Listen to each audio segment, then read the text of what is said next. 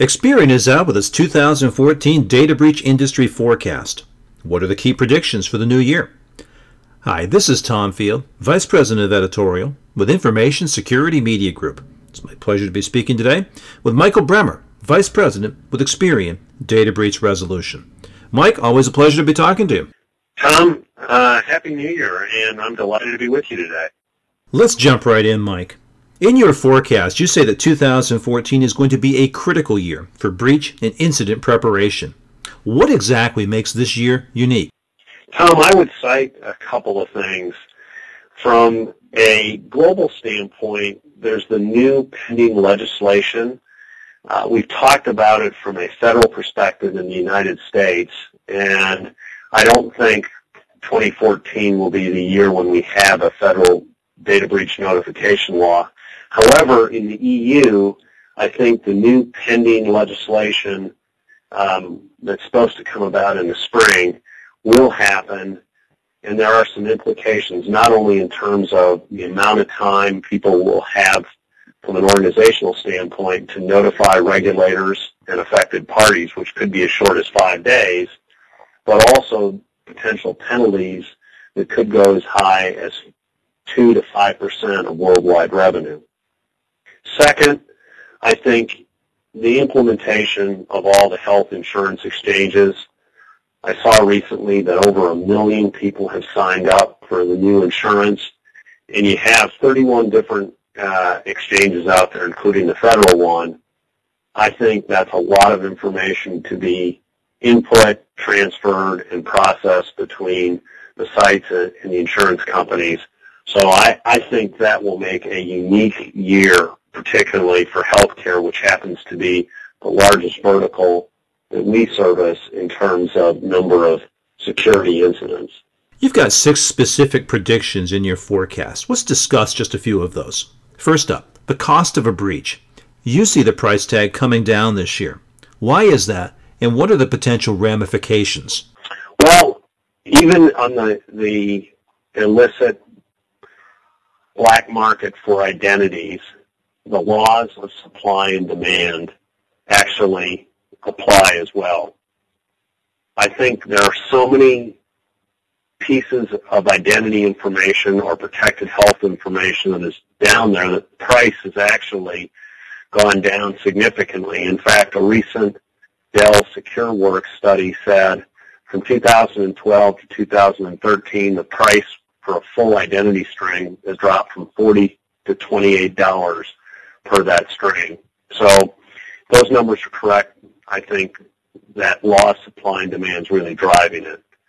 I will also say that in addition to that influence of lower market demand, there's there's increased awareness, and people are less likely to um, be not prepared for a breach if they're aware that they're susceptible and they have a plan in place. Organizations, because of this lower cost, also will have fewer excuses why they are not prepared um, because it's less expensive to prepare for them. They can get the budget, and quite frankly, it's much more cost effective if you prepare up front than you pay the price on the back end. The next topic is international breaches. You see the potential for big breaches across borders in 2014. What are the factors that you weigh when you make this prediction? The contributing factors, Tom, that we see, of course, are the fact that consumers really are are globally. There, there's not a limitation because of the not only the internet, but where uh, large global corporations are headquarters, they have consumers all around the world. Second, data is being transferred where the company operates and whether there are some protections like safe harbor between the EU and the United States.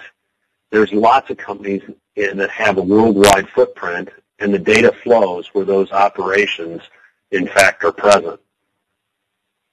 I'll also just point out one more fact, and I thought it was interesting that in 1990 there were about 30,000 multinational corporations. Today, In 2013, that number has doubled, and it's supposedly going to be doubling again in the next five years. Another key topic is healthcare breaches. What can we expect to see now in the wake of HIPAA enforcement, and what do you see as the specific takeaways for other industries that are watching healthcare? Tom, um, according to the latest report on the OCR website, that's the Office of Civil Rights that enforces the HIPAA and HITECH law. Since 2009, there have been a total of 87,597 complaints. And 25% of them have been resolved by investigation and enforcement. I think 2014 is going to bring a new wave of enforcement actions because of the final omnibus rule. And I know we saw recently um, a article where a small doctor's practice um, had a large fine over a million and a half dollars in total.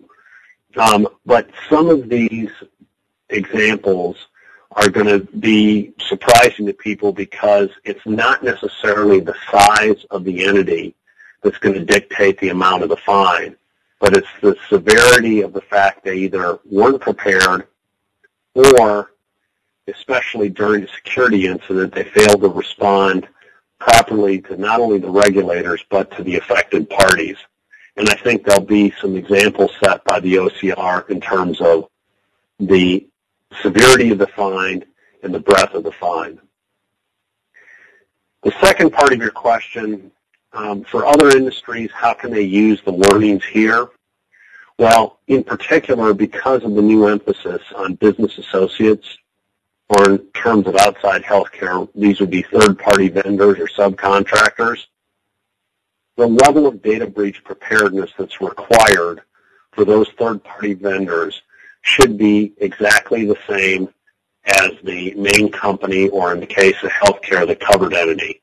So what is good for the covered entity is also good for that business associate or third-party vendor.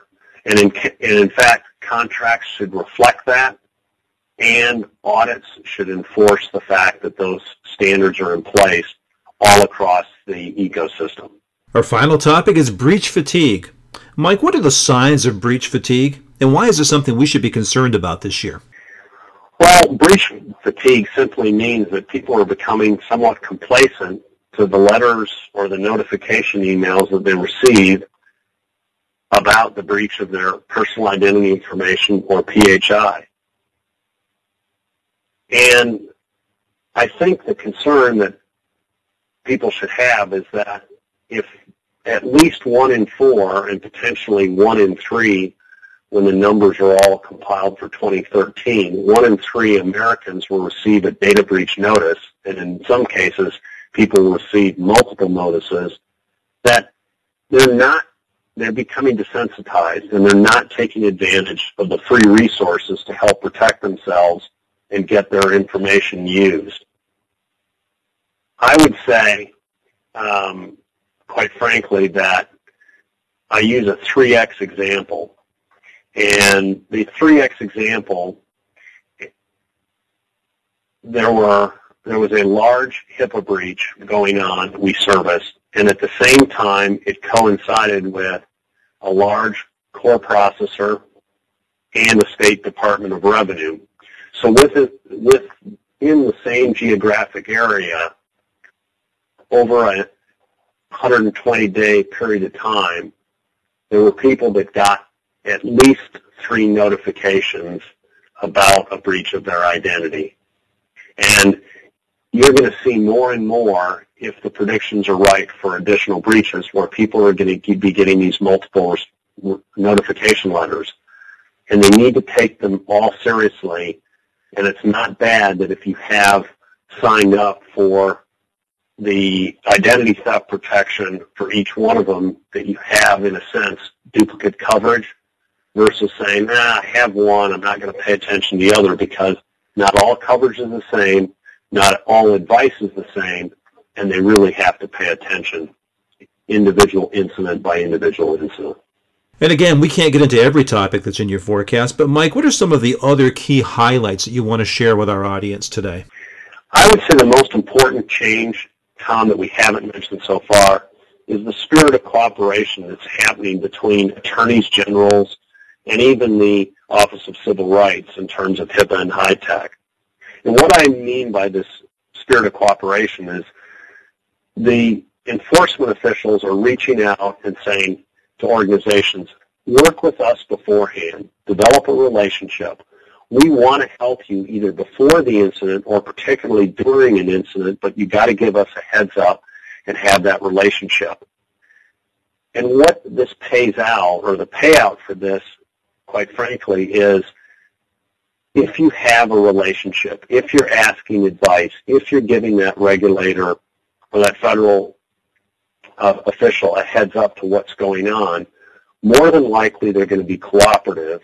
They're going to help you through the incident and work with you so on the back end there aren't the fines, the enforcement action, and the penalties that would come because you didn't cooperate with them up front. And I see that um, happening over the last couple uh, months in 2013, and I think it's going to come into full force in 2014. Just one final question, if I may. How should individuals and organizations put your insight into action, Mike? Tom, you've heard me say this before, and I don't mind being accused of acting or sounding like a broken record. Folks need to embrace that they will have a breach. It's not a question of if, it's a question of when. Have an incident response plan that is a live document, not just a bunch of check marks stuck in a binder on the shelf. And finally, practice it. Do live drills. We've seen companies that actually didn't have a response plan the first time around. They put one together, they practiced it, they had another event, and it, the second event was much more smoothly, not only for the company, but for the affected party. So there's payoff at the end of the, the rainbow, and I think those three things alone will help people tremendously as they go into 2014. Mike, as always, I'm grateful for your time and your insight. Thanks so much for taking time to share your forecast with me today. Tom, it's always a pleasure to talk to you, and Happy New Year. The topic has been Experian 2014 Data Breach Industry Forecast, and I've been talking with Michael Bruemmer, Vice President with Experian Data Breach Resolution. For Information Security Media Group, I'm Tom Field. Thank you very much.